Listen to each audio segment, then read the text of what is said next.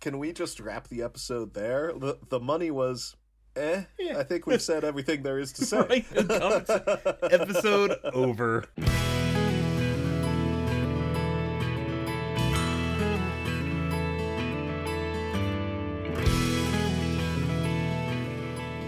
Hello and welcome to JudgeCast. I'm one of your hosts, Brian Perliman, and I am joined this evening, afternoon, morning drive to work by the one and only Charles Featherer. Hello, hello. And in this episode, we have a very special guest, Brooke Gardner Durbin. Hello, Brooke. Hello, thank you for having me. Yeah. Hi. So, uh, Brooke is on. In this particular episode, we are going to talk a little bit about compensation. But before we get into that, uh, Brooke, do you want to tell us a little bit about yourself? Absolutely. Um, so I've been uh, playing Magic for quite some time. Uh, playing actually before I could read. Um, one of my one of my first uh, motivations to learn to read was that uh, Fallen Empires just had a whole bunch of different art for um, all the different cards.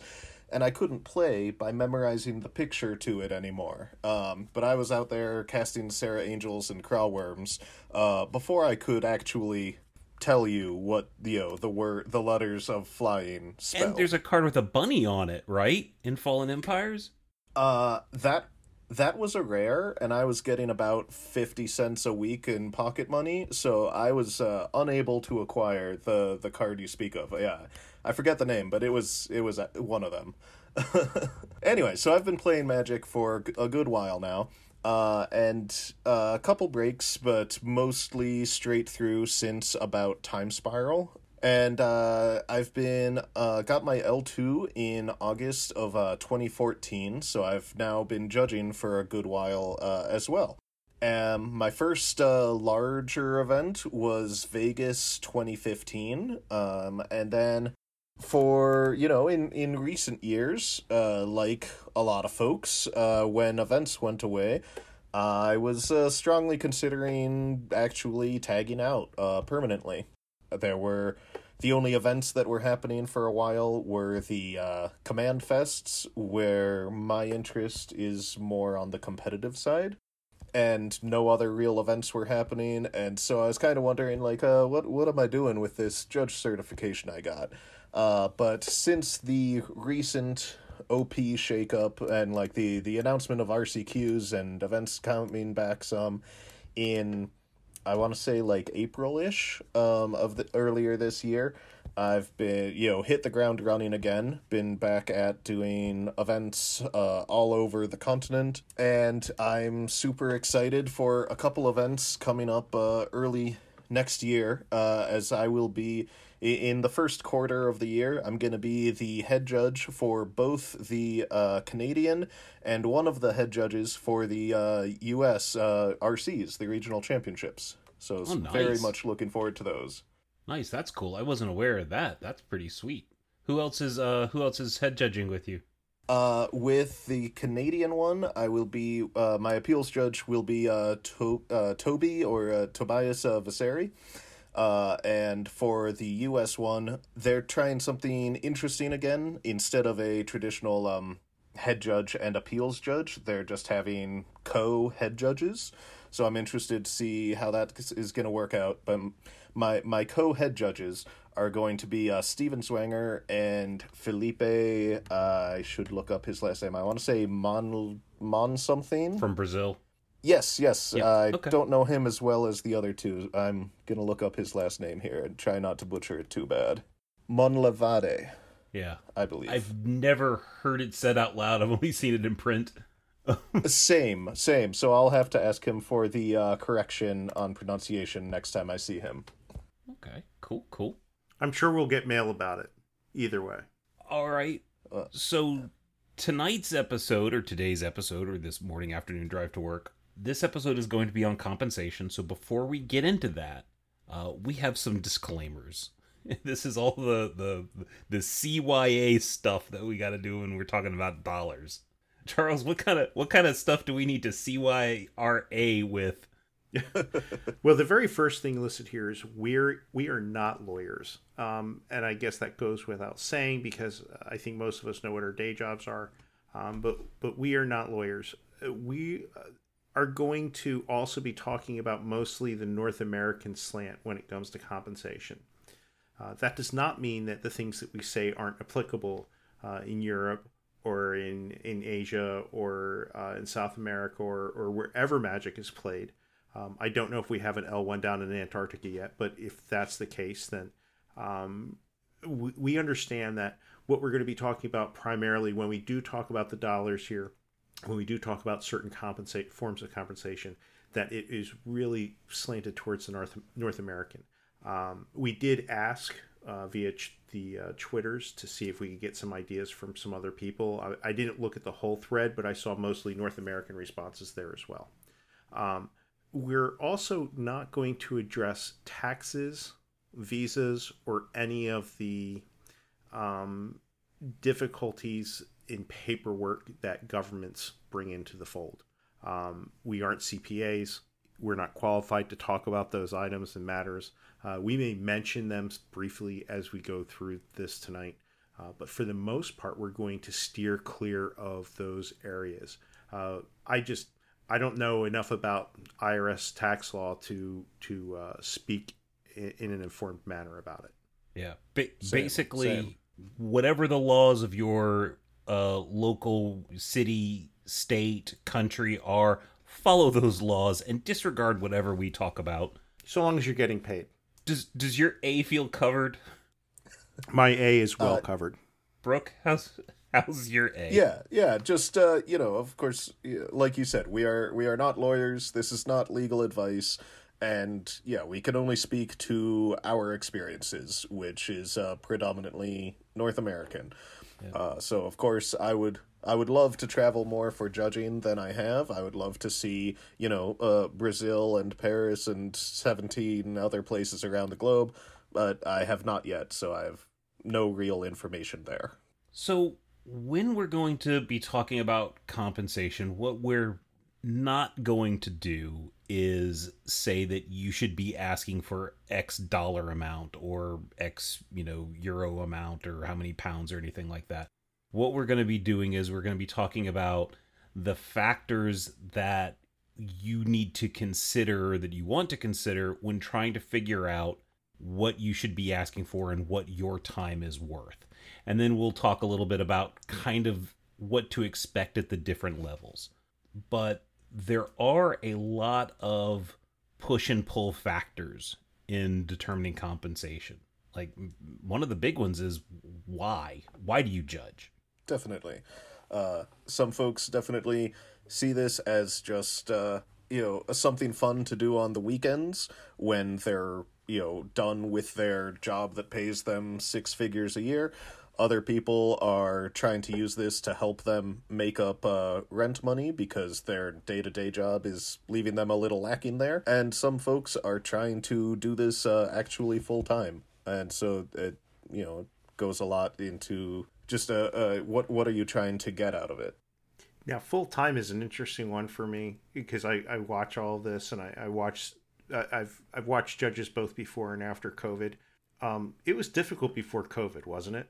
Uh, yeah. Uh, so for for me, uh, a little bit about my my situation. Uh, judging has been my primary form of income since uh, Vegas 15. I kind of quickly fell in love with the large event thing, and have been uh, doing it uh, basically as much as I can since. But I want to be upfront that Brian, I've seen you post multiple times in multiple places that uh, you you would not recommend to anyone to try to make judging their living, and uh, despite despite the fact that that is, has been my situation, I couldn't agree with you more. It's uh, it's very difficult, and you have to recognize that it's basically part time work. Because uh, I mean, at most, you're getting like three days a week of of direct pay, and I also think it's noteworthy that I'm very privileged financially. Uh, I've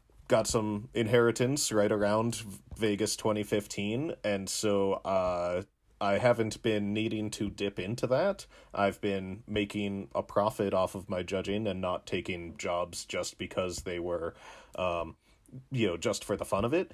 but I've always known in the back of my head that I had a safety net, which would not be available to most people who were attempting to do judging full time. And so, yeah, I, I fully agree with you that it is very difficult to make a full time career, and I would not recommend to anyone they get into it as as that. Yeah, and the the reason why I say don't plan on it is because you have to combine a lot of skill with a lot of luck. Like it's not it's not something that you can just decide to do on your own. So mm-hmm. if you if you are in the situation where you are judging because you enjoy judging and then you do it for a while and then an opportunity presents itself, then yeah, you know, pull off the road that you're on and go down that exit and, and try and make it happen. But it is going to be a very much a confluence of you putting in the work and then you being in the right place at the right time, you know, uh, in, in, in your life. And that's not necessarily something that you can control. And, and I think it goes beyond that too. In, in what Brian and Brooke are, are both talking about here, and I just want to add this little bit, is that you have no control over being hired either, right? I, we go out and we put out these applications and, and we build up a name for ourselves. And so long as we keep performing and doing well, generally we can believe that we'll be accepted. But in the pre COVID days, uh, there could be a run of three or four events where maybe you weren't hired because of various staffing decisions made by the judge manager. Um, it may not have been a personal thing, it may have just been they needed certain people for, for the event. Um, Post COVID, there are fewer events and they're stretched out further and farther between. And there are a lot of different TOs that are stepping up and doing different things. I mean, we all know that Pastimes is running a lot of big events, um, but there's some smaller TOs that are doing different projects. We'll we'll be talking about some of them as well. And and where uh, Brooke says that he's coming at this from the standpoint of his career, I'm coming at this as a standpoint of a hobby.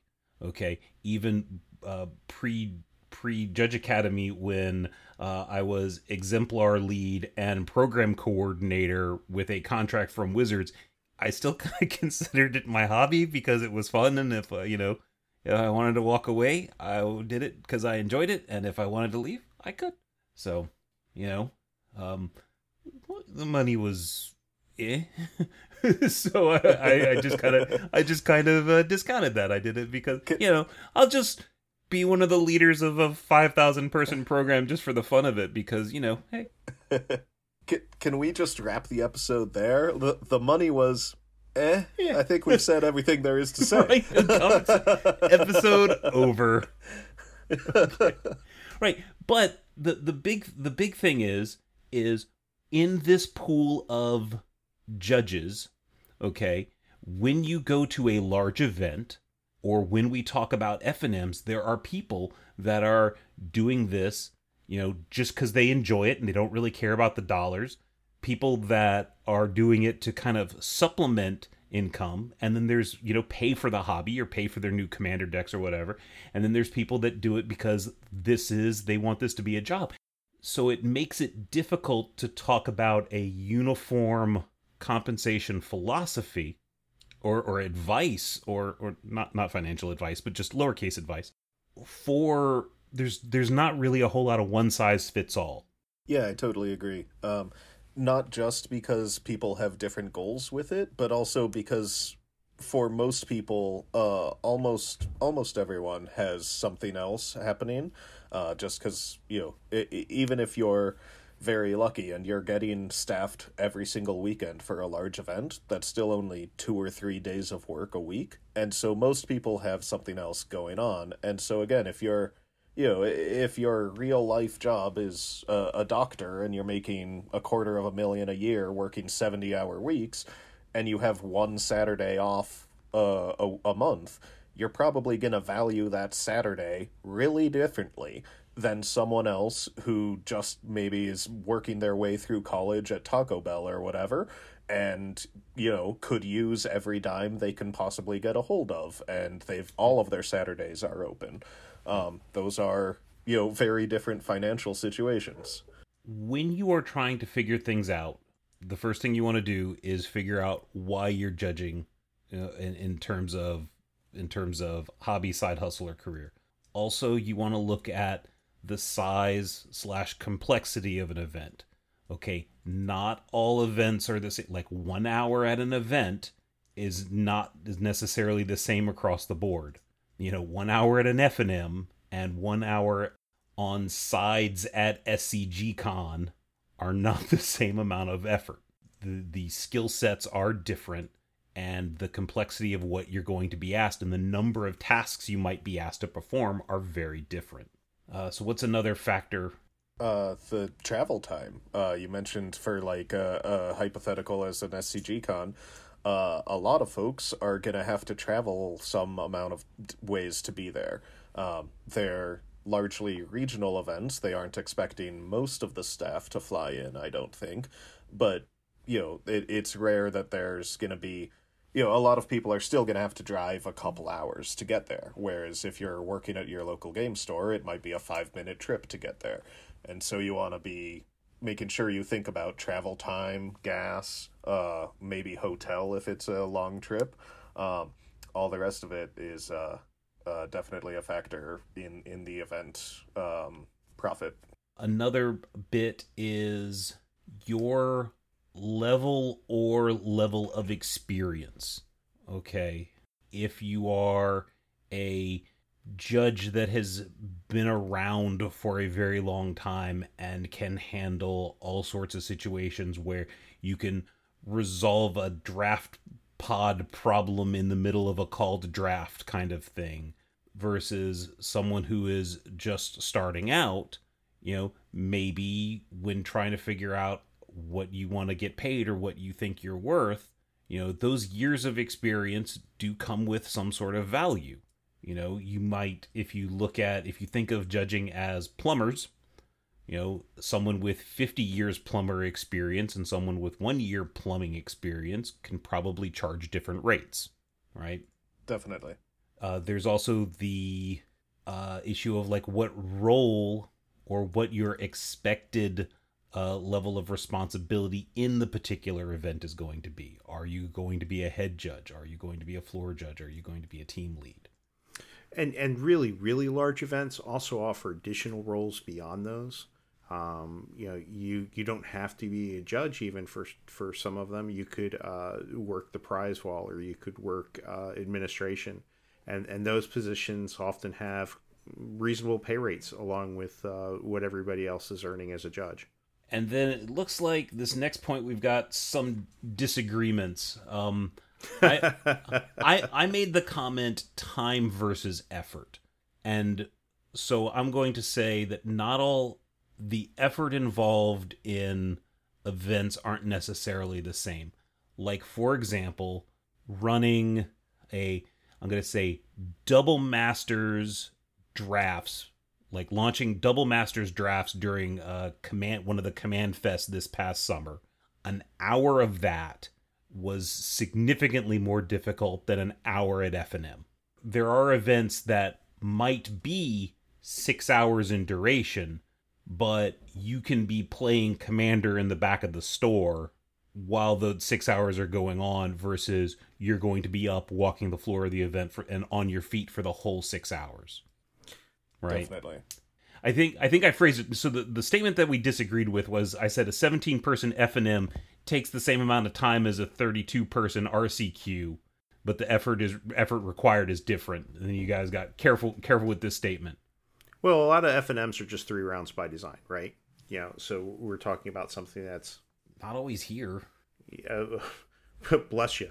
Um, but, yeah. But my, my idea is to go to F and M and be home by 10 o'clock you know yeah are your F and M's doing cut to top eight like that's not uh my experience well here, here's what here's what happens it does happen unfortunately but it yeah it does happen the, the top eight or at least around here the top eight, they all agree there are top eights and then all the players just agree to split and then like you know some of them just leave and then the players just kind of figure out based on who's left who wins um the basic point is different events require different levels of effort and different levels of engagement.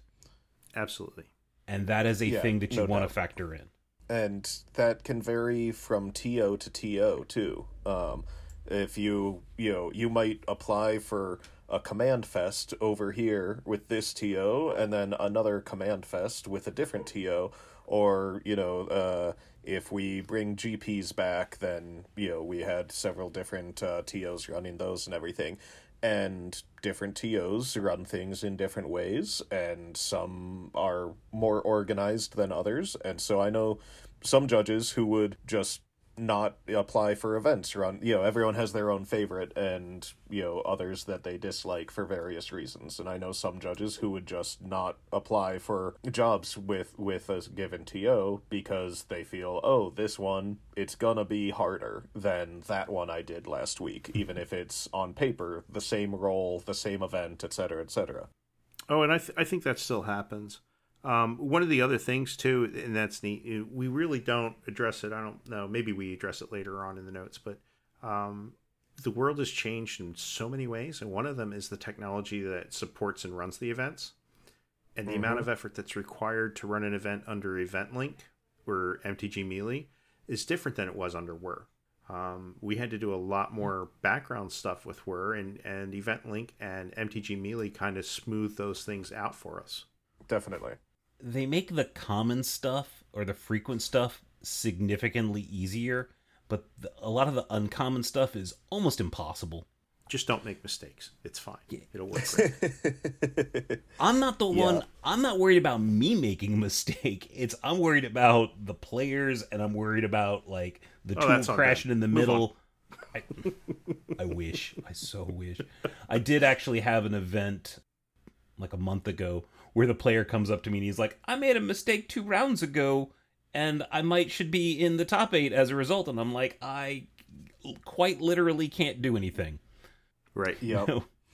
Uh, yeah, I worked. Uh, oh, sorry. Go ahead. No, go on.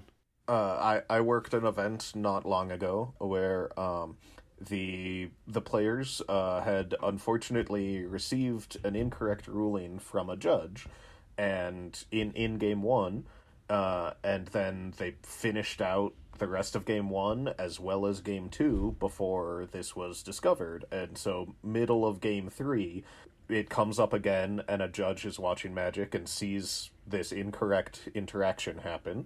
Uh, and so we get the head judge involved, and thankfully we were on uh, melee, so we could just break apart the match. And head judge decided just the the fairest thing all around was just both players win this match and yeah, that's j- literally not a thing we can do in um, uh, other event software.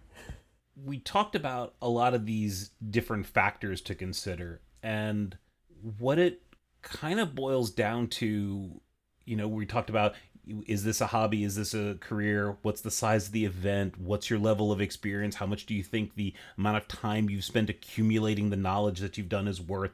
Is the event long or easy? Basically it comes down to just like you're hiring a contractor you know are you are you paying them by the job? Are you paying them by the hour? Or as some people have posted uh are you paid by the player? Especially at like the the, the lower or the, the more local events. So there's a lot of knobs to turn. What do you guys where are you guys on it? By job by hour by player mix and match we had a fun conversation earlier, and I would love to just encapsulate the whole thing and share that because um, that was in regards to the Twitter question that was posted on the JudgeCast account. Oh, I well, I mean, we had a we had a fun conversation about that in in our notes. Um, but what is it, uh, Brooke? What do you think? Uh, what I very much like is that you can mix and match these. Um, for for local stuff at least. And so uh, when i'm you know talking to local stores near me about doing an rcq or something um, uh, we'll we'll do a little bit of this and a little bit of that to try and come to something that seems fair for everyone so that you know the the store is making enough profit that they're happy with the event and want to call me back for their next season RCQ and I'm making enough profit that it's worth my time to get out however many hours drive to them and run the event for them and all the rest of it. I think most common these days for larger uh tournament organizers is just a flat rate uh by the job um but uh some folks uh the the the by the player I think I agree with you Brian that that's most common for local events like RCQs at the store level. Um, and yeah, I, the, I, I like doing a little bit of this, a little bit of that to try and make it work out for everyone. How common do we think by the player really is? I, I didn't really, I wasn't aware that people would even do that until I saw it in a conversation a, a couple months ago. Um, and it was one one or two people talking about it amongst a sea of people talking about by the job type of pay or by the hour type pay. Mm-hmm. Um, is by the player frequent? Do you do you rely on it a fair bit, or or is that more uncommon for you? For me, it's uh, just for the only player place that I do that personally is for my really local game store, where uh, you know my travel time is not a consideration. I'm budgeting zero for gas, and I'm gonna get to sleep in my own bed, uh, because I think that the TO likes it because they have less to risk if they get um, fewer people than expected. You know, if uh, you know twelve people show up instead of thirty six, uh, then I have a much easier day, and I'm you know in and out in four hours or whatever, and uh, know it's it's easy enough uh, as far as that goes. But um, for where whereas for like uh, other RCQs around the state, if I'm traveling further to them, I'm still blocking out a huge chunk, basically my whole Saturday, in order to do this event. And so if they get 12 people instead of 50, then I, I'm sorry, buddy, but like I still could have had a different day job and worked a shift at Starbucks or whatever uh, today. I could have just stayed in bed until noon, just relaxing, and I didn't. And so I expect to be adequately paid, even if you forgot to advertise. Now, now to be fair, you still, I, I, I want this to be clear because not everybody knows. You still live in Montana, right? I do live in Montana. So, have... so for a, a so for a traveling job, you might be driving four or five hours one way, right?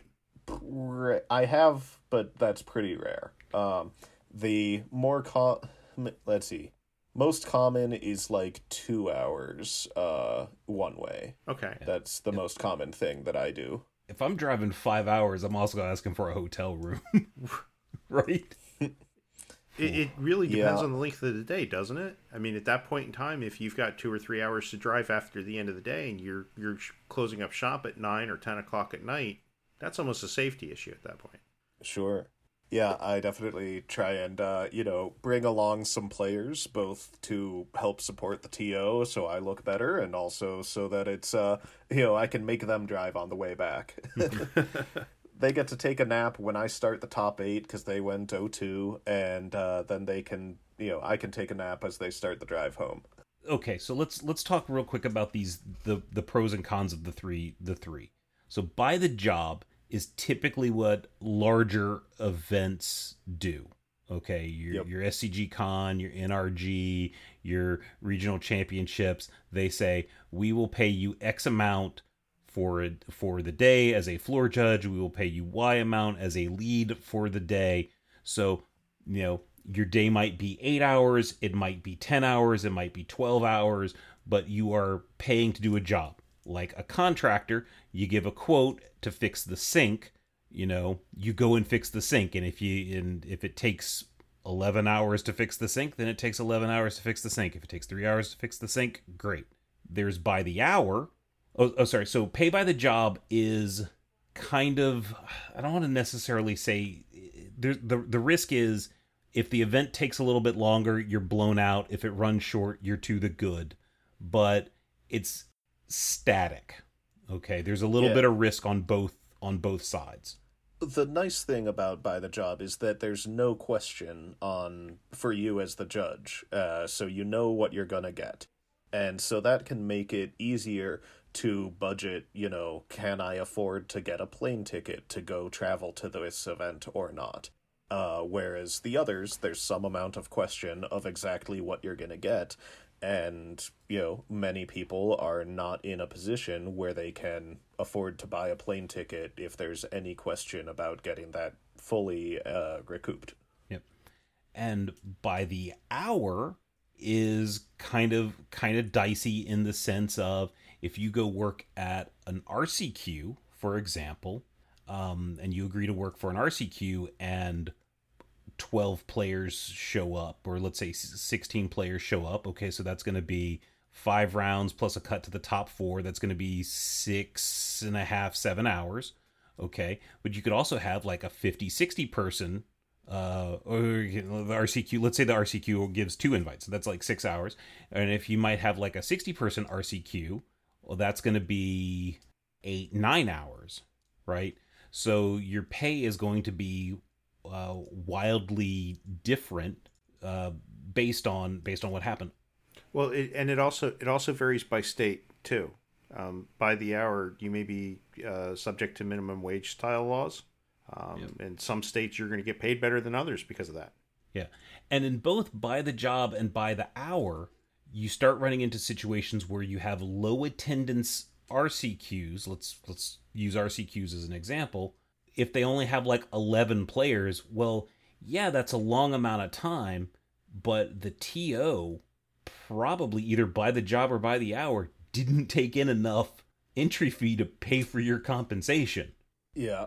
And the the real problem with by the hour, I think, is not like 17 versus 50 players or something, but what about something like 16 versus 17 players or like 32 versus 33 players where one extra player puts you into the range of an extra round. And so if you're getting paid by um by by the hour uh then you and the TO are not quite your your incentives maybe aren't quite aligned where you know maybe you want the one extra player to show up so that it you get an extra hour on the clock and the TO is thinking, oh, this one extra player isn't actually covering my cost for the judge for the one extra hour or whatever. Right, or if it's by the hour, um, a a the thirty third person and the sixty fourth person, you know, you're getting paid the same. I mean, right. granted, if it's by the job, you're also still getting paid the same, but um, yeah, I mean the the the job is significantly harder in the in the in the sixth round. So so you look at that and say, well then I want compensation by the player, and you come up with you know a you know a pack a player kind of thing. Well, that the interesting thing there is that shifts all of the risk from the tournament organizer onto the judge. Like if if it's pay by the job, then I as the judge know exactly what I'm going to be um, uh, taking home. I don't know how much work I'm mm-hmm. going to do, but I know what I'm going to be taking home. If if it's by the player, then the TO has an equation basically where they know what percentage they're giving out, and they're not going to they're not going to run the risk of of having to pay the judge more than uh, than they take in an entry fee. So sometimes with with by the player, you see like minimums, like a minimum of you know 50 bucks. And then right. plus plus x per player. Yeah like i was saying before uh, about you know you can mix and match and not necessarily just do one thing. Uh, uh, for some tos you know mostly local stuff um, will you know talk about it and come to an agreement where it's some kind of mix like this where you know i get a, a flat rate at a minimum, even if only five players show up, so the event can't happen. I still had to take off my Saturday. I still had to do the four hour round trip drive. I still had to pay for my gas for all of that. And so I'm still out a decent chunk of investment as a judge, even if the event doesn't happen at all. And so I expect some amount of minimum dollars to make me whole for that. And then we'll do like by the player or by the hour or whatever uh, for in case the event actually does happen. You know, so if it a flat rate and then X dollars per head up to this many players and something like that on top. All right. So we've we've talked a lot about uh, I'm to say in in general Okay, so let's let's start getting into some specifics. But before before we do, what's what's kind of like one of our driving when we start actually talking into like what events that we're going to work and like what are some reasonable dollar amounts what is a we want to keep a, a fundamental philosophy in mind I've said this before, and I keep saying it, and and I'll I'll I'll uh, I'll uh, have uh, somebody quote it back to me at different times, and, and I know I'm not the first person to say it. Um, I picked it up by others, but the work done by judges is skilled labor. Um, whether we are running an FNM, whether we are the prima donna um, on a on a large event, that's going to come back to haunt you. what Um, that's fine that's fine i can say like well prima means something good right right. You go. um, whether you are uh, a scorekeeper, everything that you are doing is skilled in some way. You uh, have this knowledge base that you've been entrusted with. Uh, everybody has access to it, but you have been taught how to use it. You've been taught how to run a, an eight-person pod on uh, file cards if need be. You you have a, a brain trust, and I actually haven't been shown anything about note cards. You've never actually been shown that one. We'll, we'll have to. We'll have to do that. no, sorry. please, please. but but judging is skilled labor, uh, so it deserves to be compensated in some way, uh, and what form that Definitely. takes is a very interesting discussion, which is what we're going to start to get into the meat of here. hmm Yeah, I do want to add a little bit of a of a of a caveat where I'm going to say doing the job well requires skill. I have been to some FNMs. I have been a player at some FNMs where I don't really think the judge labored, skilled or otherwise, right? So I ju- I just especially now with. Oh, go ahead. Sorry. yeah, you were you were going to say especially now? uh, especially now with EventLink. Um, I'm sure, uh, you know, EventLink having some issues is no real secret at this point, but I think that it is very, very good for uh, the local game store level, where it's, um, you know, someone who maybe is not familiar with Magic tournaments can click a couple buttons, start the event, and then go back to finishing unpacking the Warhammer shipment or whatever. Uh, and so, yeah, at, at, at, for for F and M for the local store level, uh, it definitely requires less skill and less labor than ever before. Yeah, and and again, I I want to say there there is a level of effort and there is a level of engagement that I I think drops it below what I would consider like skilled labor or, or feel comfortable calling skilled labor, but you can definitely in the exact same environment ratchet it up so that and and and let the skills and the stuff like that shine that you've used. But so i i, I kind of want to just flip it and say doing the job well requires skills. Right, and I think sometimes people haven't always been shown the way, and and I'm happy to help with that. absolutely Um, absolutely and, and I think where we come from is is that on the on on the on the basis that um, we have an understanding that judges have earned some level of certification, uh, that they have some basic set of skills, um, whether or not they always demonstrate them. Okay, I get that. so let's let's start with some of the the boots on the ground common scenarios and then work our way up to the to the less common the, first being the f&m or the small local game store events Sure. Yep. Um, what does compensation look like for that, and and what does the event look like? Uh, oftentimes, it is um, a couple of draft pods or uh, a flight of um, pioneer players playing four rounds. Um, it's not overly layered. Um, the calls are often easier. Uh, it's a smaller group, and it's also being run at regular. So Mm-hmm. what we're looking at there is is you know if you've got 16 players maybe you've taken three calls that night that's not uncommon right uh, if you- Yeah, and the big.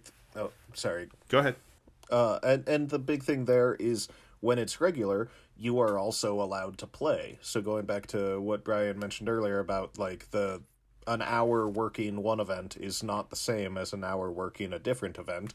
You know, if you're standing on your feet on concrete versus you're sitting and playing magic with your friends, those are very different uh, labor situations. Absolutely. My F and M, generally we get ten or twelve players to to draft, and uh, I'm not actually on the clock. I'm not actually working. I'm playing, and I'll take a couple of calls that night. Uh, what does my compensation look like for that, or what does most? What do a lot of judges' compensation look like for that? Sometimes it's a it's a free soda. That's reasonable. So I Yep. think some some questions that factor in to the the compensation at at F and M is and and that judges might actually have is is if I ask for money is the TO going to let me judge? Like if I if I go up and say, "Hey, I want to judge your events. Will you give me free entry in a soda?" Okay. Will that TO say no? And if they say no, am I the judge or not? You know, I I want to judge, but you know, maybe the maybe the TO doesn't value what you do. You know, how do you approach that particular situation? hmm it's it's been a it's, it's been a thing like if you've been the person that answers rules rules questions because you've been an L0 for a while or a rules advisor and now you have your L1 you're like well I'd like to start getting something for that you know I have to pay 75 85 dollars to Judge Academy you know a year I'd like to be able to turn that into free F&M or something like that uh, do you guys have any advice for like how to approach that conversation? The easiest thing to do is to find out first if somebody's already running it for them. Um, if there isn't somebody that's running it or somebody that's consistent, you've got your opener, right? Mm-hmm. Uh, and Yeah. then, yeah, go ahead, Rook. Uh, just that that's a very tough situation. Um, honestly, w- m- among the harder uh, conversations to have, I think, of anything we're going to talk about tonight. Um, I think it's much easier to say, "Hey, I'm getting." Uh, you know, if you're working a large event, I think it's much easier to argue, "Hey, I'm being paid X dollars. We went five hours longer than expected. Could I please have Y dollars instead?" I think that's actually an easier conversation to have than like I'm being paid zero dollars. Could I please be paid any number of dollars? Like the you know zero to one is a bigger jump than one to ten, right? Right. And again, compensation takes a lot of different forms, and we use a couple different examples here. But when you're working with a store, when you're working with a, a, local game store, there are a couple of really creative compensation models out there, right? You can ask for a discount when it comes to buying product. If you get, you know, the friends and family style discount as opposed to having to pay full price for certain things, you can uh, ask for uh, advance notice when something new is going to hit the hit the shelf or if they have a limited supply. Sure. Yeah, that go- connects back to what we were saying earlier about what are you judging for, and are you trying to pay your rent, or are you having fun with your hobby? You know, if you are, you know, if you're trying to pay rent and the TO says here's some store credit, maybe that isn't actually meaningful for you. Uh, but if you're trying to foil out your third commander deck, then store credit uh, for you know fifteen bucks in store credit might actually be worth more than ten dollars in cash um, instead of zero. So And and there's that other variable too. How big is the event? You know, is it eight players or is it fifty? Um, if it's fifty, maybe they do need somebody that's doing a little bit more heavy lifting. Maybe you should be being paid for some amount of work if you're if you're going to cover the event. Um, but if it's only eight players or, or ten or fifteen, um, how much effort is involved? Yeah. And I'm going to say when you get some amount, be sure that you earn it and and what I mean by that is um if the TO is paying you, let's say I'm just going to throw out a number. Let's say 50 bucks for an F&M. Okay? They need to get 50 bucks worth of effort out of you. If all you're doing is sitting in the back of the store, not even playing in the event, playing F and uh, playing EDH, and then you answer two questions a night, that TO did not get their fifty dollars worth of effort out of you, Right. Definitely. And even if the TO isn't paying enough attention to uh, notice that because they're, you know, not at the store during F&M or they're busy unpacking the Warhammer shipment or whatever instead of paying attention to that, the Brooke, players Brooks got are a real thing for unpacking attention. those shipments. Yeah. How many Warhammer figures have you unpacked, Brooke? Uh, I personally zero. Oh, Um, okay. but So this is just Yeah, trying to live out just- a fantasy then. just just my go-to, uh, you know, uh, figure of like, speech for uh, when the the tournament organizers. Henry Cavill Warhammer figures, just boxes and boxes of them. I love it so much. Yeah, we got to get him into Magic and out of Warhammer, yo. That's that's what the game really needs. Fair. But but anyway, um, so if, if the, the the players are not stupid, and if they start seeing fifty dollars of F and M prize money disappear every night while you are you know playing on your phone, they're gonna let the TO know before long. Yeah, Right. yeah. Players are players are absolutely super savvy and aware when somebody is not pulling their weight, and they'll they'll they'll do that. They will do the math and they will add up the prizes and compare to the total number of entry fees for sure. So when you jump jumping back, when you start working at a at an F and M, you know, probably go to if you're expecting to play at the same time, go and play in the events a few times, get a feel for the store before you go and talk to the owner, and, and then you say like, "Hey, I'm actually a level one judge. I have these skills. I'd like to help you run run your event like in." And maybe give an example. Like in this particular situation, we can you know we can do this and make things better um i you know in exchange for judging your event i would like $10 store credit and drinks or some number some something Right. so it, it is as as brooke was saying it's a super awkward conversation which is why it's important to have it early because the later you go the the worse it is. And if you can if you can demonstrate something um, tangible that the store owner can latch onto, like you can say something along the lines of, you know what, if if you uh, if you make me if you give me this position, I will make sure to expand it by twice as many players within three months, or something like that. Um, if you can do something where the store owner sees a real profit in bringing you on, that's a thing. all right so Definitely. y'all y'all personally okay this is this is just just just us guys sitting in here talking what do you think is fair for an f&m you personally Uh, I like the idea of like what you're saying with free entry and um, uh, free entry and you know a couple of sodas for someone who's going to be there regularly, especially as you know collecting results uh, entry slips and cutting them out and distributing them and entering them all in the computer is not a thing anymore. Um, that's all through EventLink, so it's you know, like I said before, it's easier than it has ever been before to run a local store F and M. Uh, so for that kind of thing, I think it's reasonable to not get much beyond free entry and a couple sodas. Uh, personally, I don't have anything set as official as that set up with any stores, uh, just because I'm traveling often enough that um, I don't get to play in F and M as much as I would like to, uh, and so it would not make sense for me to have a standing agreement with any of my local stores. Um, my agreements varied over time. Uh, currently, I don't really have one, uh, but my store only again runs a draft with about ten players. Um, if we get two and a half calls and one of them's about how trample works, that's a busy night for judge calls. Um, and I, I really don't mind. I look at it as community building at that point in time. Should I be getting something? Yeah. Um, if I really want a product that's coming out that I know that they're going to have limited supply, I'll talk to them. I, I don't ever really have a problem getting it. And I think that that, in my mind, that's a form of compensation that is fair to me.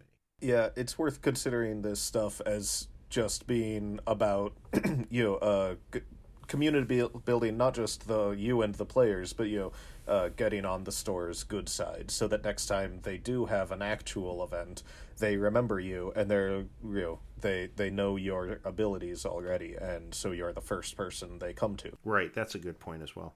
I, th- I think the big thing with F&Ms is if you're going to be there already, okay, like free entry and some sodas is probably fine.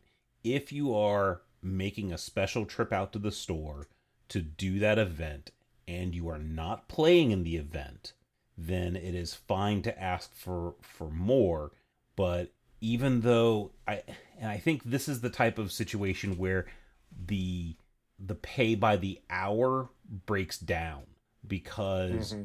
you are even though you might be physically in the store for 4 hours the amount of time that you are judging might only be 10 minutes right like what a minute or two per round plus how does trample work and one other rules question? Um yeah it's not a lot in yes, a lot of cases. Someone someone missed their trigger and then you go over and find out it's a enters the battlefield replacement effect. You know the, that kind of thing. Cause, yeah because yeah. players call everything triggers. I'll trigger my land drop. Yeah. Now now i'm also an advocate of doing all of these things right? And also building experience and being able to parlay that into something else and it doesn't have to be with the local store either. Um, we're going to talk about RCQs in two seconds, but when you get staffed for an RCQ, um, it, your first time, you may, may be working under an L2 or, or an L3. Um, sometimes with those, uh, it helps to be able to say, hey, I've been working F&M for the last three months at um, Johnny's Game Store. That is also helpful to you, and that's that can be considered into your mental calculus of your compensation to some yep. extent. Um, all right. So you said in two seconds we were going to talk about RCQs. Let's talk about RCQs. Let's talk about RCQs. Brooks done a lot of talking about RCQs. he, he he has some some main... amount of experience with it. uh, I've done a couple. Um, let's see. We have I think uh, six or so per season out here in Montana, so less than many uh, cities uh, spread amongst my entire state. Uh, but yeah, I've managed to get to a good number of them. Seems like they are the dominant, the the, the most frequent, you know, competitive store level events these days. So R- RCQs are a, an interesting animal in the sense that since they use the infraction procedure guide, the amount of knowledge and procedures required to run one of these is significantly greater than an F&M. However, the store might not pull more players than they would for an F&M. So it requires more training, more skill, more knowledge to run the event, but you might not actually get any more, you know, more players. They're usually going to be substantially higher entry fee though. Yes. So for RCQs, we have um, those are Comprel events, and level two judges are certified to run Comprel events. So then there's there's a question: Are you a level one being asked to run an RCQ, or are you a level two plus judge asked asked to run run the event? And you know this is this is something that's a little a little different because if I have a certification that says I'm certified to do this thing, I should be able to charge more than someone who doesn't, right? But there are some L1s that are just as skilled in the uh, situations that are going to come up as an L2 at a local event. And then, as an aside, there are some L1s that should not be let near a Comprel event at all, period, not even with adult supervision. Well, there's some L2s who shouldn't be let near an event, uh, not even with adult supervision. So, in theory, they've been near near the yes, but but uh, but yeah, I, that's not unique to any level. Yeah, I know. I just I'm just kind of laughing because uh, a few a few months ago, uh, there was a huge spike in um in Florida tournament organizers looking for L2s to run their RCQs because because of Reddit. An, an, an because incident. Of I'm going to say an incident. There was an incident, and suddenly the the interest in having an L2 certified certified L2 running running RCQs uh, spiked. Um, Reddit is the best marketing tool for L2 judges. um, so with with RCQs then, what what are the expectations for compensation? How does that work? If if you have let's say you have a 50 player RCQ, how what does that look like? Uh, well, Yep. oh, go ahead. Well, I was I was gonna say at fifty at fifty people, I would I think we're firmly in the area where considering a second judge is appropriate. Yes, agreed. Uh, Judge Academy has guidelines for the number of judges based on the number on the size of the event. I think they're good guidelines because they're stolen directly from the program coordinator guidelines from the old program which I wrote. so I think they're one I think that they're wonderful. Um, um, I don't have a dog in this fight, and I also think they're pretty solid. Yeah, and realistically, the the when you transition from five rounds to six rounds, you want to pick up a judge, an extra judge, and when you transition from six rounds to seven rounds, you want to pick up a you want to pick up a judge. In general, like like going from like sixty five players when you hit 60 you know 65 players you want another judge. And when you hit 33 you want uh you want another judge. In general Yeah, yeah, generally speaking, for sure. There's certainly some judges who are, you know, uh, able to do a little bit more or a little bit less, but yeah, I definitely agree as a as a general principle. That's yeah reasonable. the uh the last rcq for season one i had two two rcqs uh back to back i did one store and there was like 18 players i did the rcq and so the following weekend i didn't plan on getting a second judge. So i stroll into the store and the store is packed. And i'm like how many players have registered? And they're like we're at 68 registered players. And i was like and it, I just had this moment of oh crap. So so one of the, the uh, Danny who was a store employee who had just recently certified for level one the TO was like you know just here you go and just threw her over the counter at me. It's like there's there's your L1 and I was like okay great whew let's go Well, I'm Um, sure she had learned a lot and had a great day. She absolutely did. In fact, uh, uh, about three weeks ago, she did a seminar on things I learned in my first RCQ. uh, Excellent. yeah. So, um, is there going to be a second judge? Are you gonna? Are you doing all of this stuff yourself? Because, like we said, you know, the amount of effort that you put in is a thing that you want to factor in. How far do you need to travel? Are you going 30 miles? Are you going, you know, uh, uh, 130 miles, 230 miles? And, and there are other little little things that are tangible and they make they make a, a, a difference. Are you being fed? Um, do you have that second judge? Do you get a good break in there somewhere? Um, do you have store help if you actually need it because you you have more players that show up? Um, is there somebody competent behind the counter that will help you, or is there somebody already running Event Link for you? These are all questions that need to be worked out and and work into your overall compensation picture. Yep. Also, need to touch base with the TO about just uh, what is going to happen if the uh, player count is something other than you uh, had expected.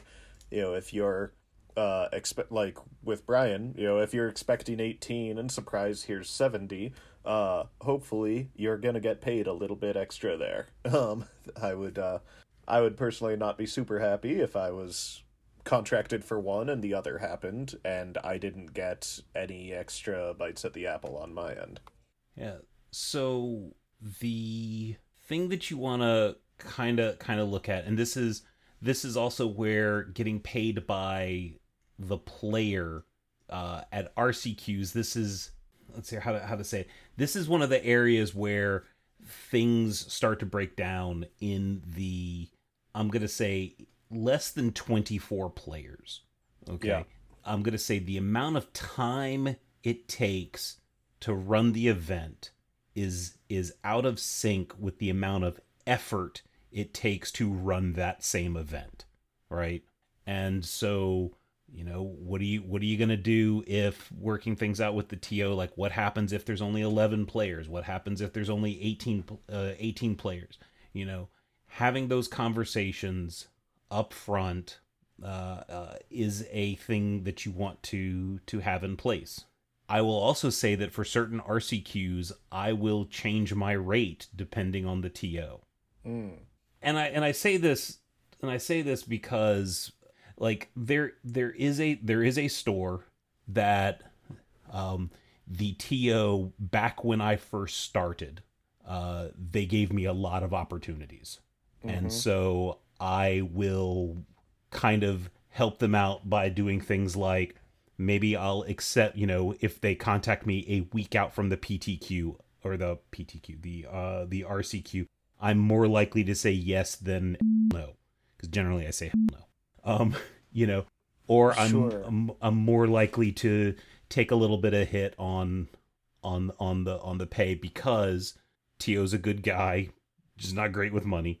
Um, and I kind of feel like you know I owe him a little bit, but in general, I have another static rate. Or Sure, or the opposite. You know, if you've had some bad experiences with a given tournament organizer, whether it's you know uh, for a, RCQ at the local level or someone doing the equivalent of a large scale GP type thing, if you know in advance, oh, this TO doesn't know what they're doing, I'm gonna have to work twice as hard as any other event of a similar size. Maybe you decide, you know, that that's just gonna play into your uh, calculus on is the event worth it. Yeah. I want my compensation up front when I walk in. There, there, there was a TO that I legitimately one time required my compensation before I started round one. I was like, "You pay, am- you pay me, or I walk." That's amazing. Yeah, I'm impressed you would uh, work for them. Uh, I feel like I've never been in that situation myself, but I guess my feeling, my gut instinct is that if I fe- if I didn't trust them enough to pay me after, then I might just say no to the job full stop. you gotta remember Florida. like, Ah, just Fl- just Florida things. That's the, Florida. that's the punchline. this is Florida. The, the important point Florida. about all of this is though is and, and what they're both you know dancing around a little bit is is you don't have to take every job either you know feel free to turn something down you know maybe you need a, a day off or maybe you just don't like working for that particular store for some reason. You've had conflict there. Or you it's bad luck. Every time you've driven there you've gotten a flat tire. I don't know. Um, you don't have to work for for somebody. Definitely. Now, I will say that there is a a factor in in that that may factor into the equation and can factor into your personal calculus is getting a second judge because a lot of these RCQs aren't big enough to justify a second judge. Okay. Yep. But you gotta have that second judge in order to have them become an L2 so that you don't feel obligated to do every RCQ or RCQs that you don't judge don't happen kind of thing. So, you know, as a, as a consideration, you know, like maybe maybe if you're going to work a 50 person event by yourself, you take compensation X, but if they bring on a second judge, then maybe you take less less compensation. And realistically, you should also have some less work both at that event and in the future there's someone else who's able to do these events which is kind of weird because it's like you're you're training someone to take some of your future opportunities away from you which is a whole nother thing you know Yeah. so anyway so what do you what do you guys uh math out for rcqs just so so the listeners have a personal baseline I'm going to have to rely on Brooke for this one because I have not done an RCQ under the new system. Um, I would probably math out using whatever uh, compensation models I used before um, and just slide it upwards for the increased value of product currently. So, whatever the current value is of, of two uh, boxes of uh, standard legal product, whether it's in cash or store credit, is probably my baseline. And then from there, we talk and discuss into the particulars.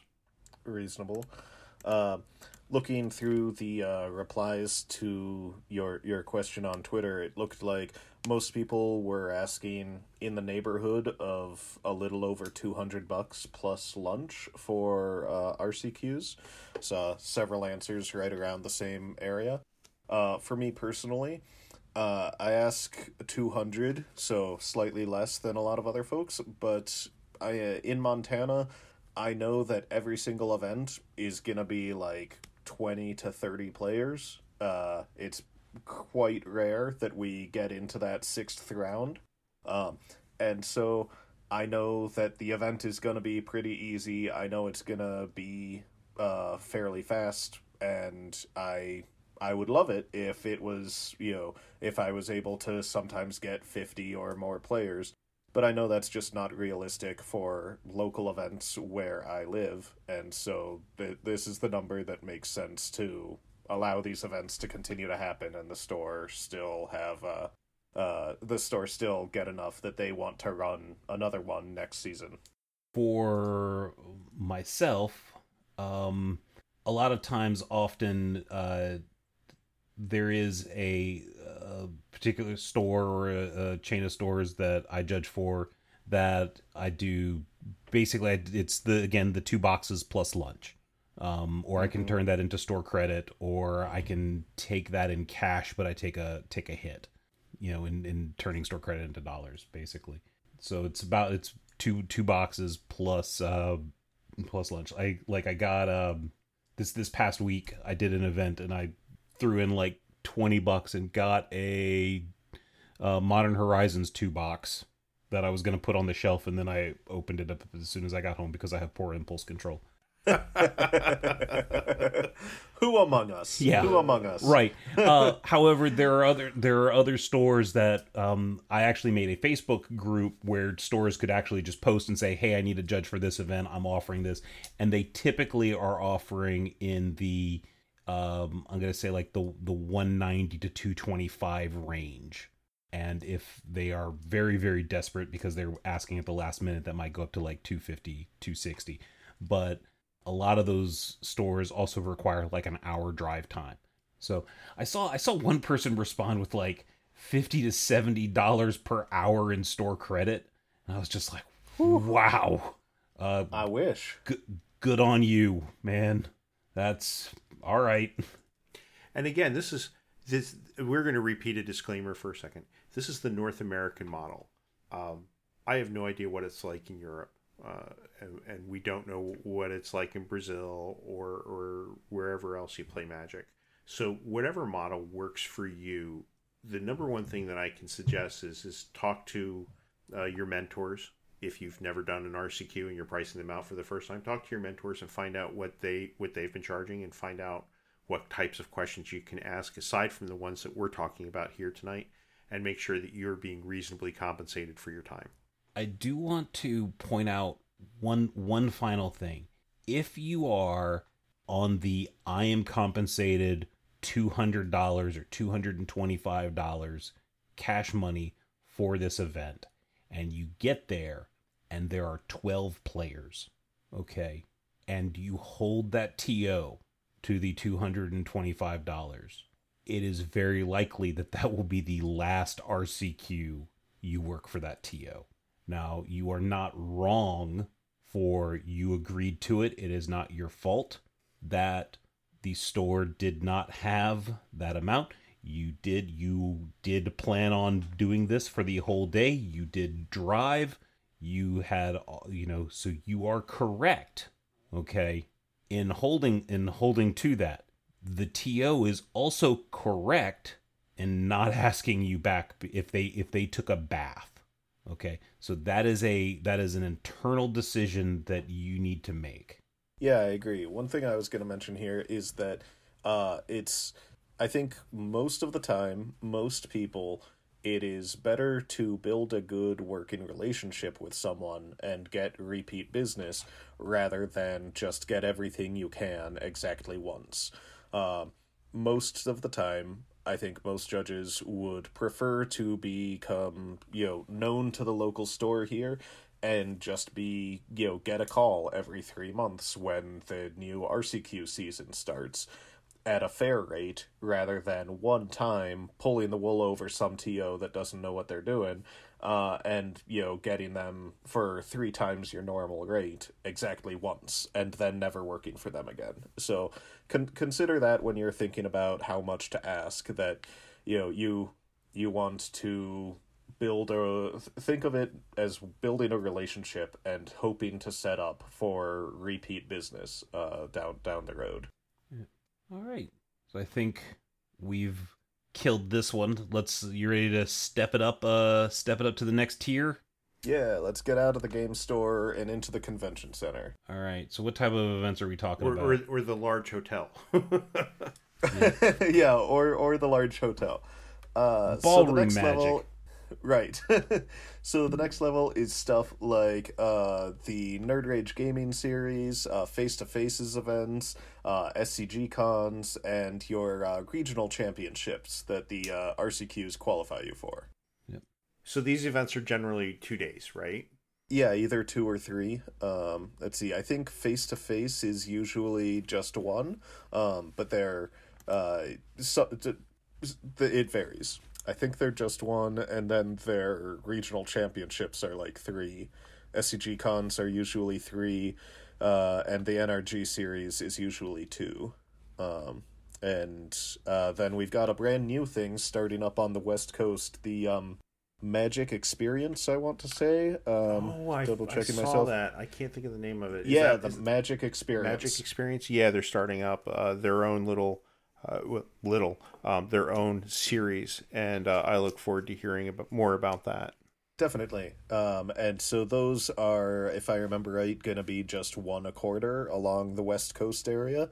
And those are also planning to be uh, two day events, if I remember correctly. So, being two day events, you have to consider, uh, in addition to travel, you have to consider lodging. Like, Mm-hmm. a- and these events are typically in major population areas and not near you. So, travel is going to be a thing that you're going to have to factor in. And and most of these events they they pay about 250 give or take a day for floor judge, right? Like leads and head judges obviously get more. I did a little bit of reading. That that seems to be more or less the baseline. It's about two hundred and fifty dollars a day. Yeah. Yeah. Um, because let's face it, uh, a hotel room these days in most metropolitan areas isn't going to cost you less than $180 for a night. Might cost you more. Um, even if you split the room, that's still a fair bit of money. yeah, it's like um, a hundred bucks after taxes. Right. The the food costs, the food's gone way up. Um, you can get by on McDonald's, but even at McDonald's, you're paying a premium these days compared to four or five years ago.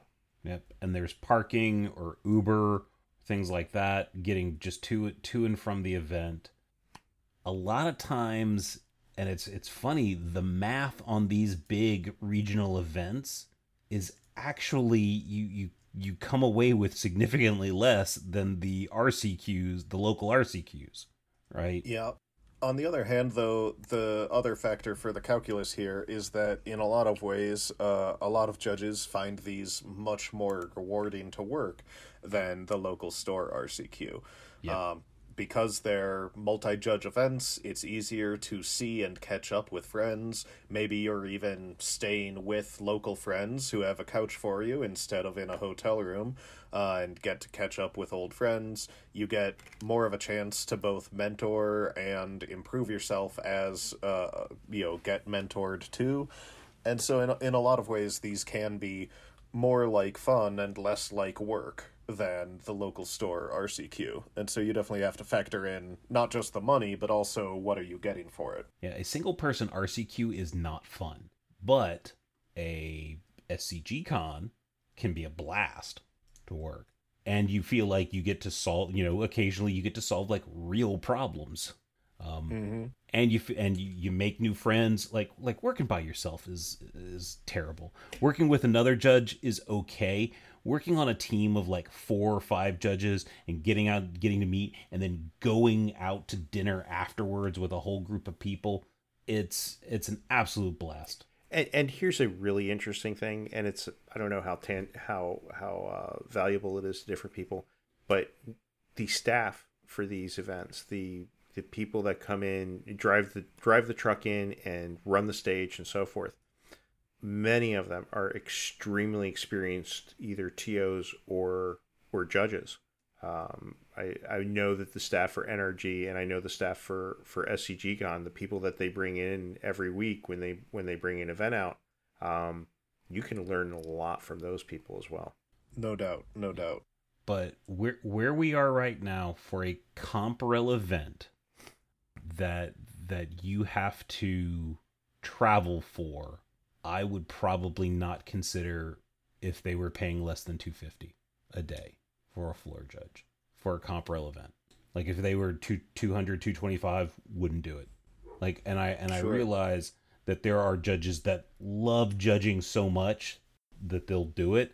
But, you know, a lot of times, like after, after when you're filling out your forms, your, your 1099 MISC at the end of the year and, and looking at expenses and, and like what it cost, what it cost you to judge and what you took in, you're to find you're gonna be looking at that actual number and realize that it might not be worth it you know?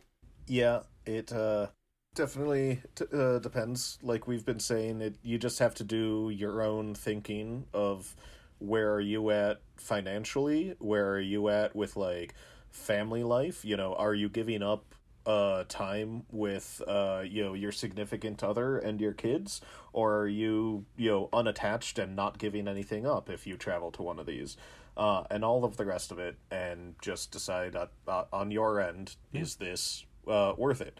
Personally, I'm never going to do an RCQ uh, for like we were saying a one judge event. I'm never going to do one if I'm not expecting to make a profit at the end of it.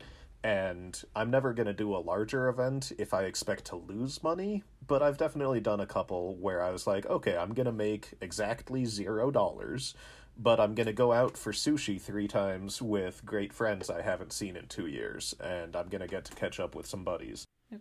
Um, and it's just different for every person depending on where they're at and what they're gonna get yeah. from the event. And, and, sometimes uh, factor of enjoying it. Like I was talking to somebody on Facebook talking about uh, Magic Con Philadelphia. Okay, like I can fly from Orlando up to Philadelphia on the at the event for hundred and ninety dollars but this other judge that I was Ooh. talking to has to pay like 650 before taxes. Okay? well, that's a $450 difference. That that yeah. drastically alters the the you know that takes an event where it's like yeah I can probably afford that. That's that seems reasonable to this other person that's like ain't no way. Cost me about 10 bucks in gas and regional rail Oh, tough. Bad beats out here. yeah, but you live in New Jersey. You pay every other day of the year. I pay every day of the year for living in New Jersey. Get it right. Yes. yeah. Well, not the not the days that you're out of New Jersey, like when you're in the was it the Ben Franklin? I so I lived in Valley Forge for a while. Uh, one of the funny things I realized about the Ben Franklin Bridge, they didn't charge me any money to drive from Philly into New Jersey, but they charged me money to leave New Jersey and go back into yeah, Philly. They, they flipped. Thought, they flipped they all the charges. They flipped. They flipped all the bridges around so that um, you only have to pay the one time when you're going over either side. So, um, okay. Yeah, but they they, they know you'll they now pay charge you three times New as much. Jersey. So I mean, how, yeah. it, it works. It works actually they just they just posted they said uh, if you live in new jersey you're not allowed to mention any other state. Uh, they've just got a ban on mentioning other states if you live in new jersey. That that seems reasonable. Reasonable. New jersey where new york mobsters put their bodies. Uh, well we do have the pine we do have the pine barrens and i won't speak um, any more about that. All right. Um, well, should we mention um the uh uh let's see uh oh what's it called like a travel sponsorship uh, oh yeah here where we're talking about flights being different uh, prices depending on where you're from. Sure. Um, now with the larger events, and, and, these are starting to be larger events, there are some organizations that will offer you uh, some type of either travel sponsorship or special sponsorship. Um, I think Keystone's kind of a little bit of a, of a mix of both by Star City Games. um, where you can apply at the same time that the leads are applying. And if you're selected, you get paid at a slightly higher rate. Um, it goes back to the whole concept of rocks and reaches. And the people that they're looking for Keystone are the rocks, the people that they can depend on to uh, help run an area or uh, be on top of things for coverage. Well, coverage isn't a thing anymore, but but that type of deal.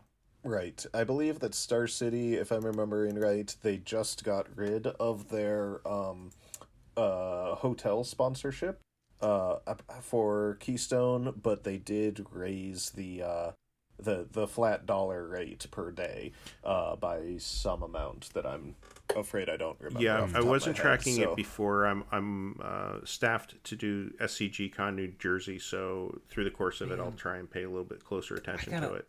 I gotta tell you mm. though, I I tend to think that hotel sponsorship is worth more than the price of the hotel room in general. Like the the whole idea, like let's say. I don't know. It's like a hundred ninety dollar hotel room, and they stick me in the room with somebody else, so it's you know like ninety five dollars. I actually, if you were to give me a hundred dollars instead and say here you figure out your own room, I I I like I like you giving me I like you giving me the room and I just room with some some other person more cuz yeah I suddenly don't have to our, think about that anymore. Uh, our newest uh, judge program's newest L3 uh, Travis Loro has said a couple times um, that he he prefers uh, the hotel sponsorship rather than the same amount in cash because he knows that uh, Star City will treat him to a nicer hotel than he would treat himself. And so uh, I can respect that attitude. I've definitely, you know, booked myself with too many people in the hotel before, and then come event time, then I'm like, ah, could have made some better choices here. Would be nice if there was only one extra person in the hotel instead of seven. I'm I'm older and crankier. I want a reasonable hotel room, and I will book it yeah. for myself either way. but I understand where he's coming from. I am younger, but even crankier. Oh well, and I, I'll, I would rather have because you you are right. Like if the TO staffs, it's going to be close to the event. It's going to be the hotel that they're using, and so it's not going to be you know a dumpster fire. Just the I don't gotta worry about it. I don't gotta I don't gotta like find another judge and then a week beforehand they drop out and then I gotta find somebody else or I'm stuck paying the whole price. None of that. Yeah. It's it's nice to have no surprises. On the other hand though, Star City changing to higher pay but no hotel that's certainly better for you if it's near you. Like uh, you know if, if it's close enough that you get to sleep in your own bed then clearly this is far superior. That's just really unlikely for most people. Sure but it's not non-zero. I mean i'm, I'm you'd have to look at the numbers and i i don't remember how much star city raised by um the the base pay by um but uh, you know my, my group chats full of other judges were not filled with angry folks when this change was announced so i assume it's pretty reasonable um, I, despite not looking into it closely myself yeah. uh, and um, yep also a consideration for these uh, for these events are you going to need a hotel for sunday night or are you traveling back you know that is that is something to take into consideration as well oh i made the worst mistake at las vegas you traveled back. Red eye. I, I, I took the red eye back. oh, that was yeah. um, that was that was an experience, and I learned a great deal from it, and I don't recommend it. Yeah, for me in Montana, that's honestly just never been an event, uh, uh, an option. Every like pretty much every big event, you know I have to do a layover to get back home, and so uh, I usually have to fly Monday morning, and getting a flight home on Sunday night is actually just not an option um, because of where the flights are, and so yeah, I almost always have to get a Thursday night hotel and a Sunday night hotel where many other folks are just on their way home. Oh, the red eye had a layover. It was 30 minutes and in Mississippi, which was uh, a, another bad decision. So we'll just. Okay. a lot of my uh, a lot of my layovers are uh, longer than thirty minutes.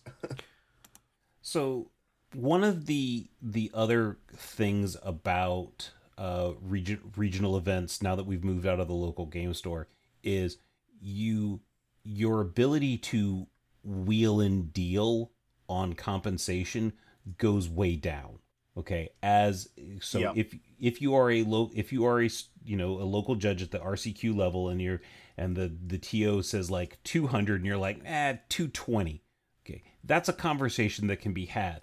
But if SCG is like 250 and you're like mm, 300 maybe pa- they can pass cuz they probably have a list of people that are willing to work at 250 so your ability to as a random judge your ability to negotiate goes down and you are going to be more put into one of these cookie cutter lanes of are you keystone? Are you a floor judge? Are you a lead? Are you whatever? Until you kind of reach that superstar status. You become like a a national known quantity. Then you get a little then you can probably afford a little bit of wiggle room. You become like one of the rocks like one of the the the the, the rock stars. Then you have the ability to to do that. Otherwise you it's take what they give you and shut up or don't apply for the event Yeah, depending on you know, for for a larger event where there's more applicants and everything, that definitely reduces your ability to negotiate. Or um, later on, we're gonna have some other tricks about how to um get uh, a little more out of your comp that a lot of times doesn't work as well. Um, and the uh, just on that note, um, Star City just shared recently. Uh, Jared shared the percentages of the uh, acceptance rates, um, and let's see, I can bring it up here. It was something like between thirty and forty percent for the Keystone and above applications. Um, yeah, New Jersey they accepted forty two percent, uh, Indianapolis forty four percent, and Charlotte thirty three percent of their folks who applied for their leadership applications. Uh, so yeah, when when they're getting those kind of application numbers, uh, it's gonna be tough to ask them for a couple extra bucks. yeah yeah also uh oops forgot to apply for charlotte whoops Oh no! it's like that's actually close enough at a, at I a- airport that's that's near that's affordable whoops oh Brian. oh I haven't worked with you in like five, six years I- or something. We've only worked together like once or twice, and it would have been great. the one big event I had, I ended up going to a funeral instead of the big event. So it's like I haven't I haven't done a large event in a long time. I might need to be a floor judge just to relearn it for a bit, like Sure. for real. um, which would require me taking a lower compensation where I'm, you know, in the past I'd do the lead rate. But anyway, do you want to talk about uh the bigger the you know Magic Cons and Pro Tours and stuff like that? No. Yeah, let's do it. Have we okay? I, I, I think the important thing here to remember is, is before we even get started, is that these are just as negotiable as the regional tours. That is, they really aren't. Um, there, there is some, there is some travel compensation that you can apply for, um, but beyond that, it's pretty much a set rate. Um, with Magic Cons, uh, with Magic Con Vegas, uh, with L, uh, with Magic Thirty, um, they paid for your hotel room which was just unbelievable. And you got a room assignment, which we were talking about a few minutes ago, with Philadelphia and I believe with other Magic Cons this year, but I don't know how well it'll shake out. Um, you're getting $100 stipend per day for your hotel. And if you work three days, you get an additional $100, which, you know, I think that works out fairly well. Yeah, and probably pays for the the Sunday so you can stay. I remember seeing um, Meg, I think, from past times, uh, was posting a couple times about what an enormous headache it was for them as the TO uh, to get everyone set for their hotel rooms. And so it makes sense that if this is a ton of work the TO can offload, uh, makes sense they'd try to do that. So I did I did uh, hotel sponsorships when I did, you know, way back when I did some judge, uh, GP judge manager stuff. And Mm-hmm. I would like to say that judges do not make things easy as a, as a, as a group uh, as a group that seems to be so considerate and and and nice when it comes to the hotel rooms you get requests like i need to be near an elevator or or or do not or you post you know, like these are you, these these are the judges you know these are the pairs. And then you start finding out about all this infighting and drama and you just have to start you know, I don't want to stay with this person. They snore. And just all the finagling and then you know the people that are gonna be like oh i was i did request a room for friday night but i don't need it because the flight's actually coming in on saturday morning and then you got to switch someone around. Because you're not as a to who's paying for the room you're not going to leave half a room empty. You're going to try and optimize it so that you're paying the least amount of money for rooms. And just judges are terrible at at Yeah. at communicating uh in advance uh uh not you know just being kind of go with the flow it's oh they're they're awful Yeah, and and with Magic 30, Meg had over 200 judges on staff. So It's a lot. you, it doesn't take much to figure out that that cannot be simple. yeah i'd probably say about with 200 about 50 of them were problem children yeah, when I saw Meg and John talking about uh, what an ordeal it was to deal with the hotel rooms for Magic 30, I found it extremely easy to believe them. Like, that seems Yeah. like Well, an it- absolute headache of a And, task. and the thing that wasn't being said, and and I think you probably caught it caught onto it was they had multiple dates where they said, okay, at this point in time, you're going to hear about your hotels, and we just didn't. And I think they were dealing with all the different problems, not just with not just with the judges though. I think the hotels were also difficult. Um, you know, you're trying to make all these arrangements, and and their front desk staff may not know the answer to questions, and then suddenly it goes into a black hole of service.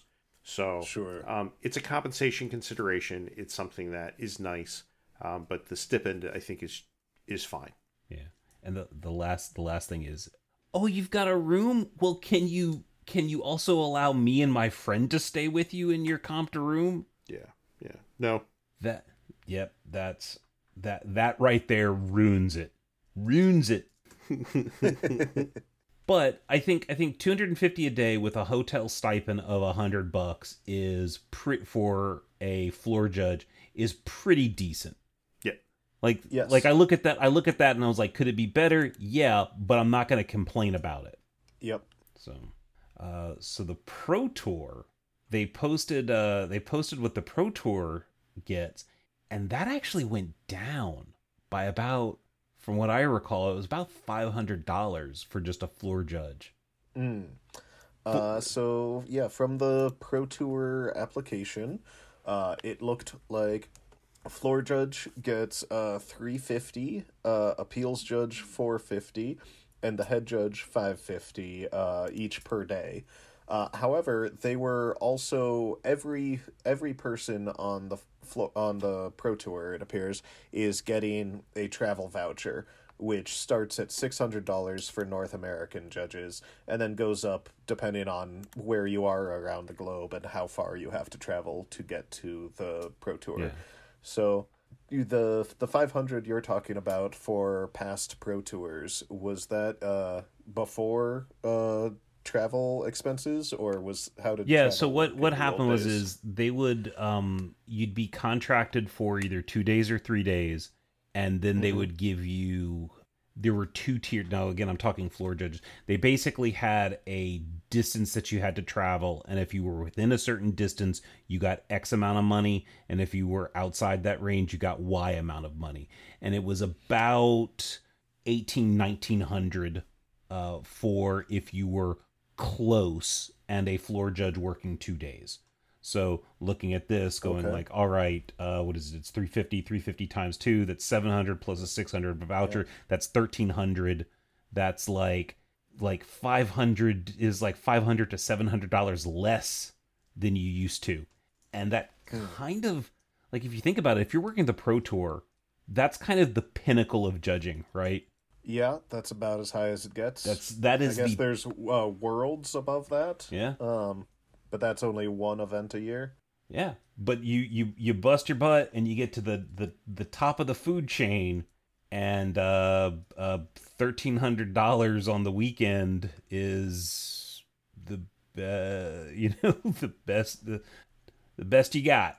Well, I think that um, yeah, it sends a message for sure that uh, you know they they said a while ago the um, you know WotC that they did not expect playing the game to be a full time professional job uh, anymore, and you know it's know it's hard to argue that that's not also the case for judges.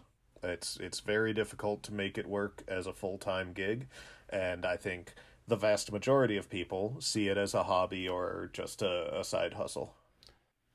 These uh these pro tour numbers, these are the first time I've looked at them.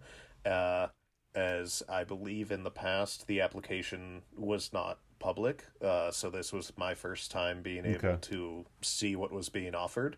Um but the you know I looking at it, I thought it seemed pretty reasonable. It did not uh, strike me as egregious uh, when I was looking at these for the first time.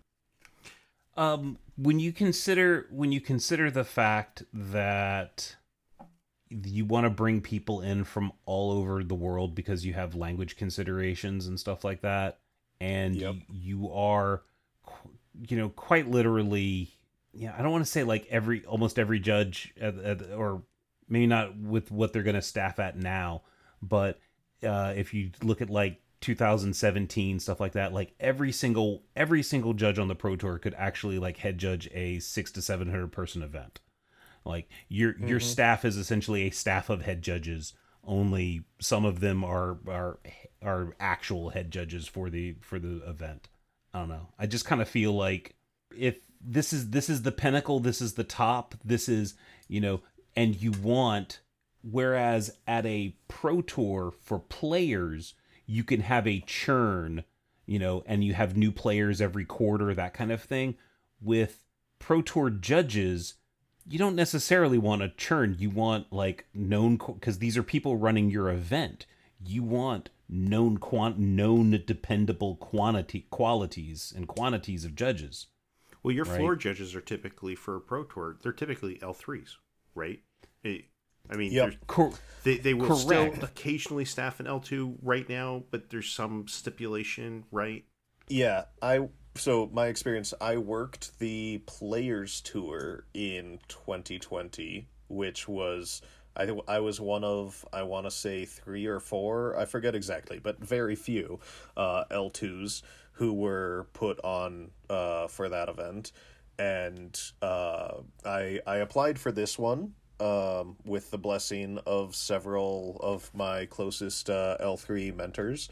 Uh, and I'm not expecting to get on. I think it is quite the long shot that I get on, but uh, you know, yeah I, th- I I think like crossed my fingers and pulled the trigger. a bajillion judges are going to apply for the pro tour Oh yeah, and and it's they've also shrunk in size since uh, Yeah. before, so they need they don't need fifty judges. They need like eighteen or twenty two or something. yep all So, right Yeah, I would be I would be ecstatic to get on, but I'm not expecting it. All right. So the pro tour, the pro tour horse has probably been beaten. So there are some uh, other other concerns in, in trying to figure out, um, you know, just in general, not necessarily tied to any specific event, um, but you know, we the the landscape of things has changed due to a global pandemic. Even in Florida, there are still people wearing masks at events in a state where we are not allowed to ask people to wear masks.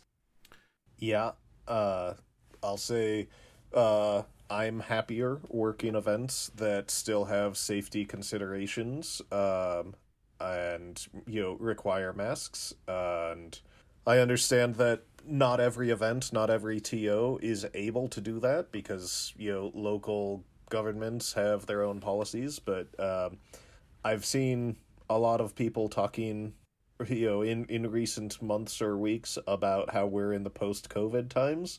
Uh, and that kind of gets my blood up. it is definitely still uh, a consideration. And when you're thinking about applying to work at a large event with a whole bunch of people from all over the area, it, it should be a thing you consider. Um, yeah. Sorry. Yeah, it, Sorry to be a downer, but it's not over. We used to get con crud all the time, you know, beforehand. Yeah. If we had just worn a mask on the on a convention floor on on a on an event floor for eight hours, we probably would have prevented ourselves from getting con crud half the time. Uh, that's a consideration. My friend, pharmacist judge, went and said something interesting. He used the phrase risk budget when talking about safety concerns. Mm-hmm. We all have our, our own risk budget, how much we're willing to risk, what makes sense to us. Um, is this event going to be too big for me? Uh, are there going to be too many people there? How many dinners and meals am I going to take where I'm, I'm seated around a crowded room of people? We have to figure these things out. What's happening back with our own families and so forth. I only recently took the plunge to, to start to work again, but I know that there are other judges out there that, that aren't ready to do it yet. But I think that if you're really yeah. careful, I think that there's less concern than there was. I just don't think it's non zero yet. Agreed. Yeah, the uh yeah, it's you just have to think for yourself what are you willing to tolerate for risk and uh honestly that should be a consideration besides just uh covid in, you know, if you find a hotel room that's, you know, $23 a night instead of uh uh instead of something more reasonable because it's in the wrong side of town, well, you're you can save some money and maybe it's in the wrong side of town for a reason. And you have to decide for yourself uh, how risky do you think that is and what is your tolerance level for that kind of thing? And you know like all of this just make your own choice based on w- what you can tolerate. Yeah so just things things to consider when when doing this. Um what's what's the travel what's the lodging? Food costs have gone up when when doing the calculations. You know even though we said we were not going to go into to taxes there is the expectation that you pay taxes on this stuff which does factor into the calculus um you can um i believe deduct your expenses uh, again not a cpa certified uh, not a not a you know tax person and, wh- and while we're not um, pay attention to judge conferences. Uh, every once in a while, a good presentation will pop up on this topic, and there are some very um, interesting and learned views out there for you to uh, learn for you to uh, gain some insight from. So you you bring up you bring up conferences, and I'm going to say there is this desire to have conferences attached to these large events. Yes, because the expectation, the the hope is that the foils provide a little additional compensation to the judges for for this event. I I realize that that's going to factor into people's calculus. I hate the fact that there's this push again for conferences tied to large events to make up for the fact that the TOs don't necessarily pay enough. I dislike the idea of the conference as uh, additional compensation with the event. However, you know, it, it is a great opportunity to get together with uh, a bunch of judges from outside your local area yeah. and spend some time, you know, connecting and learning from each other. And so I think it would also be a mistake to say, you know, you you can only have conferences on Saturdays at the local game store. You can't have them at the large like something along those lines. I think would be bad. So it's a it's a tough spot. I just hate the fact that it's instead of pushing the large tournament organizers to pay better, the solution has been have a conference on Friday. Like I I dislike the fact that that's been the solution. Absolutely, large events where that's pulling lots of judges from lots of areas, you get a much better cross section of presenters than you do the after the seventh uh, uh, local Saturday conference of the same twenty judges. You know, like you're gonna get a lot more out of that conference. I just really really dislike the fact that that that the solution to less than stellar compensation has been at a conference and not pay the judges more. Okay, so obviously we're looking to maximize our compensation. What uh what advice can we give judges? So I have uh, two points. Uh, one is that especially if you are, you know, if you're gonna be spending money at the game store, uh, but sorry, both of these are more applicable for uh, local stuff than larger ones.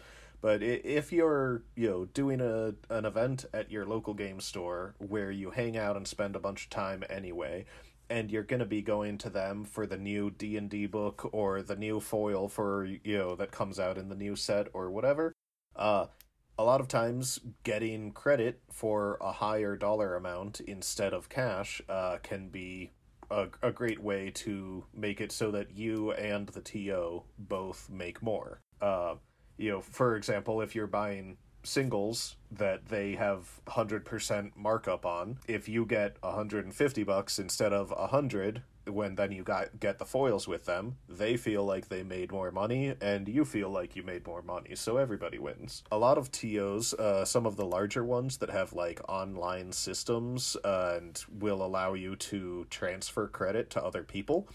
One thing i've seen some judges do when they're you know don't immediately need the money they will take the extra pay in store credit and then sell that off uh, via Facebook or Twitter or whatever, connecting with players.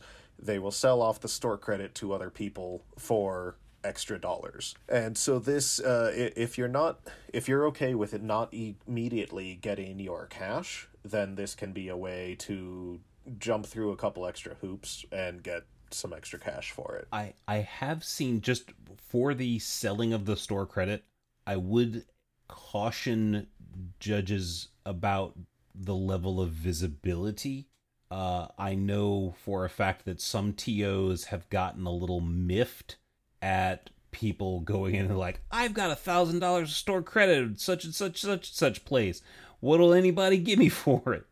you know mm. in a in in a very public uh, uh widely disseminated uh forum so gotcha i hadn't heard that but i can believe it. Uh so yeah you know, make sure that the TO is okay with that and that you're you know uh they don't mind you moving the store credit around to other people. Being discreet is a good good word there. Yeah i think maybe not post it to like a, a group with like 50,000 followers kind of thing.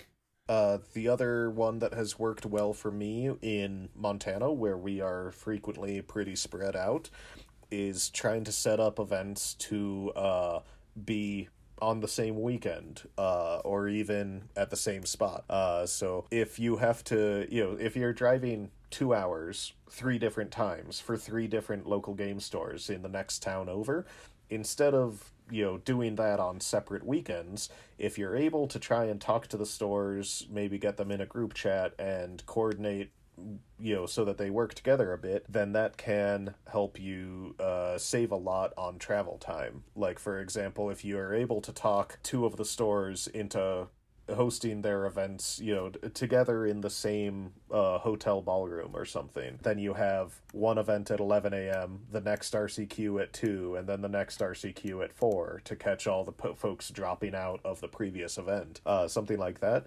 You can get your gas and travel costs way down uh, over the course of the month when you do, you know, out and back once instead of three separate trips. I will say one thing that is a, a, a non bow for saving comp is traveling with players. And I realize that there are some people that live live far out and and traveling with pay, players is pretty consistent. But few things, especially if the players are driving, they can decide to just not go and you can't because if you're working the event. They also need to arrive at the event later than you do and they're probably going to want to leave earlier than you do as well. So, um, yeah, traveling with people, great, but make sure that they have a similar commitment and a similar schedule. Yeah, definitely. When I'm coordinating with players, I'm just always the driver. And uh, Yep. I invite folks to come with me, and I make sure they know here's the time I'm going to arrive at the event, and I'm there until I'm leaving. Yep. Um, Yep, that's Yeah. that is is if you have the car keys, you have uh uh do you want to make your He-Man reference Yeah, here? sure, sure. You have the power. I, I I think that we can we can jump right to that that one bit there. Um, one thing that we do want to talk about just just very briefly is we want to give credit to Nicholas Saban. Uh, I, I'm going to say it's about three months ago, but time is weird, uh, and it's possible that it was slightly longer. Uh, Nick Nicholas wrote an excellent excellent article that's both a criticism and and reasonably fair uh, discussion of judge compensation. Um, and, and I we want you to take a look at it, so we're going to make sure that it's in the short show notes for you. Yeah. It's it's worth it's worth the read. And it it kind of sums up in a lot of ways. It gives a little bit more history than than we did. Uh but it it hits on some of the same notes, but it does actually provide the larger context of the before times. Yep. definitely. So if we covered everything, do we have everything uh, all all wrapped up in a nice little think- red bow for for uh, under the under the tree? ultimately yeah just to sum it up ultimately uh figure out your motivations figure out your expenses figure out if it's worth it like if you got to take vacation time off on a friday to travel to an event that's essentially money also you know so figure all that stuff out and then ask yourself is it is it worth it? And you know be realistic. Don't overvalue yourself. Like if you're going in and saying like well i should make you know $60 an hour. Oh okay uh that's what is it Might be in the wrong line of work. yeah if you're if you're thinking if you're thinking that you should make be making $60 an hour like after after all your travel expenses and stuff like that that is what was that like 120 that that equates to $120,000 a year six figures Something Yeah? like that. You're doing okay. Yeah, you're. Oh, yeah. If you think if that's so, it's just just be realistic with yourself and realize that if you are charging, you know, dollars, be sure to provide the service that justifies those dollars being spent on your services. Right. You don't want to work in the negative too much. Um, if you can avoid it at all, it'd probably be good. And you don't want to doing it for free undervalues other judges around you. So, you know, you should be leaving with something in your pocket. Yeah, that that is where where Brooke was talking about his situation at the beginning. Uh, my, my situation is is I don't need the money, but I still charge as though I do because um, I don't want to undervalue other judges' work, and and I, I treat that like I won't apply to events that I think undervalue what judges should get paid. Yeah. Again, it's it's I, I think that there is basically no wrong answer here. Uh, you know, whether you decide to charge seven dollars or two thousand dollars, like uh just be aware of what are gonna be the consequences of those choices and put some thought into it before you arrive at the number you are happy with for your situation. That's a really, really good way to think about it. I, I like that. So uh, that's it. We're all good. Yeah. All right, all right, that's our episode. Join us next time when we talk about, well, it'll be the new year by the time we actually sit down again. So we'll probably have a new set to review, right? Uh, until then, you can send us an email at judgecast at gmail.com or like us on Facebook or follow us on Twitter at judgecast. Until then, I'm Charles Featherer and I keep it fair. I'm Brooke Gardner Durbin, and I keep it fun. I'm Brian Perlman, and I have poor impulse control.